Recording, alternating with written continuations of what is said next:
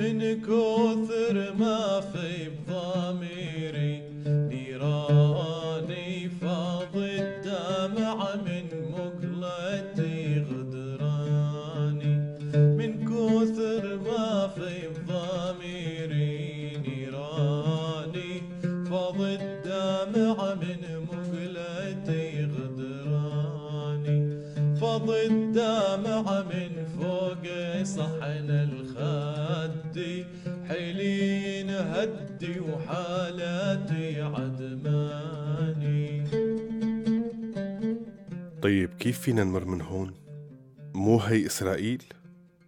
لا حبيبي هي الجولان. قطعة من سوريا.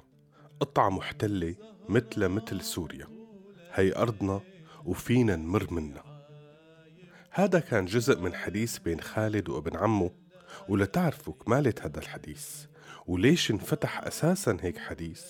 بدكن تكملوا معنا وتسمعوا حكاية خالد بحلقة اليوم من حكواتي سوريالي القصة مو قصة والحكاية مو حكاية حكايتنا من الواقع أبدا مو رواية. نحنا عشناها بتفاصيلها المخبأة أبو فاكر بيحكيها من البداية للنهاية. كبر خالد وهو بيحلم إنه يروح على بيت جده. مو بيت جده يلي هلأ قاعد فيه بحوران لأ بيت جده القديم يلي بالجولان ويلي بيحكي له عليه جده دائما. قديه حلو وقديه كبير وكيف عمره بإيديه وقت راح يطلب إيد سته لأنه أهلها وقتها طلبوا منه بيت خاص إلها لأنها وحيدتهم وغالية عليهم. وقتها جده عمر البيت بقلب بستان العيلة بس على طرفها. بعد ما أخذ كلمة من أبوه إنه هالقطعة من الأرض حتكون إله يزرعها ويعيش فيها بس بشرط إنه ما يقسم الأرض وتبقى أرض العيلة كبيرة وشقفة وحدة. إيه يا جدي الله أعلم هلأ كم شقفة صارت هالأرض وشو صار بالبيت. هيك كان يقفل جده لخالد حديث الذكريات ويغطيه مشان ينام. وخالد يغمض عيونه ويبلش يحلم بأرض العيلة وبيت جده وإنه بس يكبر ويختم عسكرية حيروح هو ورفقاته الجنود بالجيش يحرروا الجولان ويرجعوا بيت جده. هيك كان يحلم. بس لما كبر وبلش يسمع قصص من الكبار عن الجولان وكيف طلعوا منا وكيف انسحب الجيش منا وكيف عم تنرسم على وجوههم ضحكة وقت ينقال حرب تشرين التحريرية. بلش يحس إنه في شي تاني مخبى وإنه الحلم يمكن ما حيصير حقيقة. ولا القصة بس قصة إنه يصير بالجيش حتى يحرر الجولان من رفقاته. القصة فيها إنها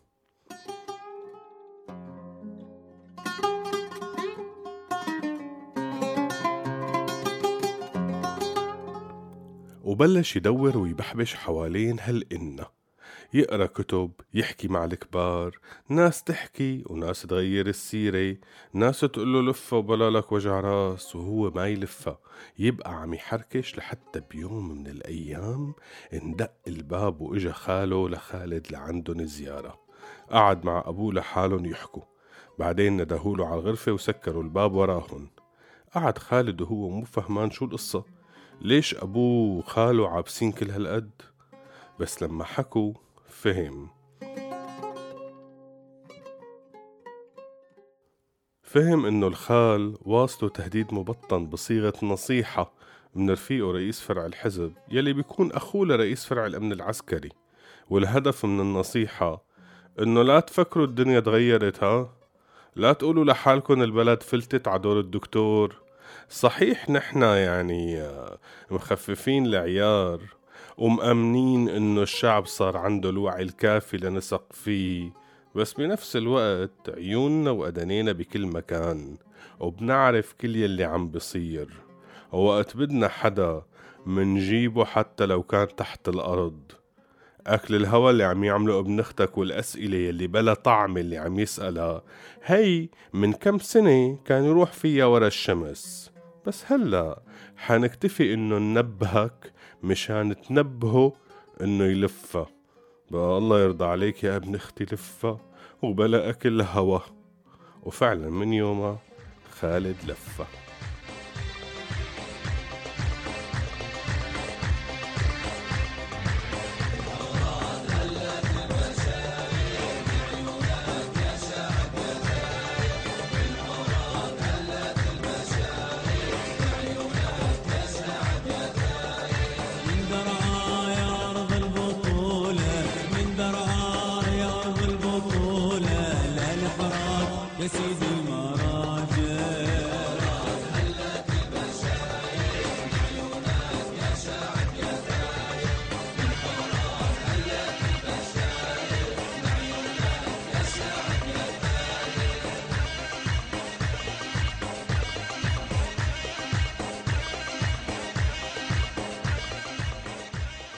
لف خالد وما عاد حكى ولا سأل بس غيره ما لفوه. وفاقوا بيوم من الأيام عسيرة معبية درعة والضيعة اللي حواليها عن أولاد كتبوا على الحيطان عبارة جاييك الدور يا دكتور وكيف انشحطوا هالولاد على الفرع وبلشت تطلع قصص وروايات والناس تنادي للفزعة خاصة وقت سمعوا إنه توجهت إهانة لأهالي الولاد بعرضهم وشرفهم. وهون طلعوا الناس على الشوارع ومدينة ورا مدينة انتشرت هالمظاهرات يلي بالبداية كانت فزعة لدرعا بعدين صارت كلها تهتف بصوت واحد الشعب يريد إسقاط النظام. الشعب يريد إسقاط النظام. وولعت البلد. مظاهرات عبت المدن والقرى وأمنت صدالة برصاص والاعتقالات. وبعدين نزل الجيش بسلاحه ليقصف هالمدن والقرى. الجيش يلي كان خالد يحلم إنه حيمشي معه باتجاه الجولان ليحررها لقى حاله عم يمشي بعيد عنه ليحمي حاله من الموت. حلم كبير عاشه خالد طول عمره شافه عم ينسرق منه ويروح.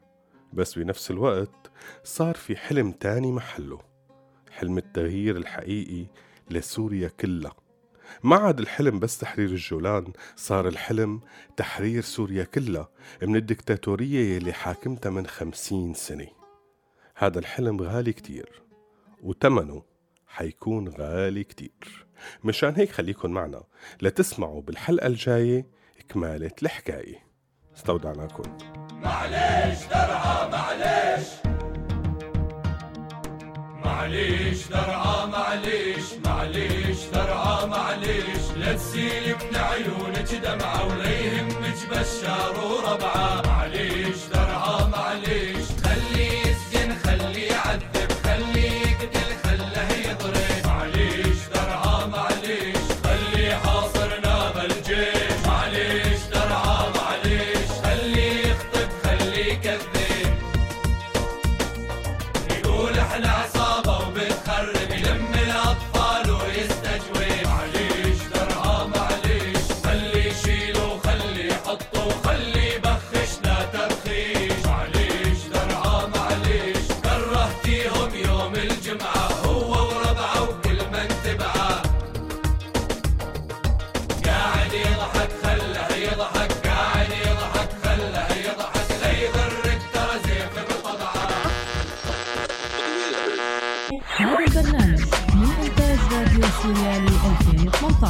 on Dismal Radio Suryani.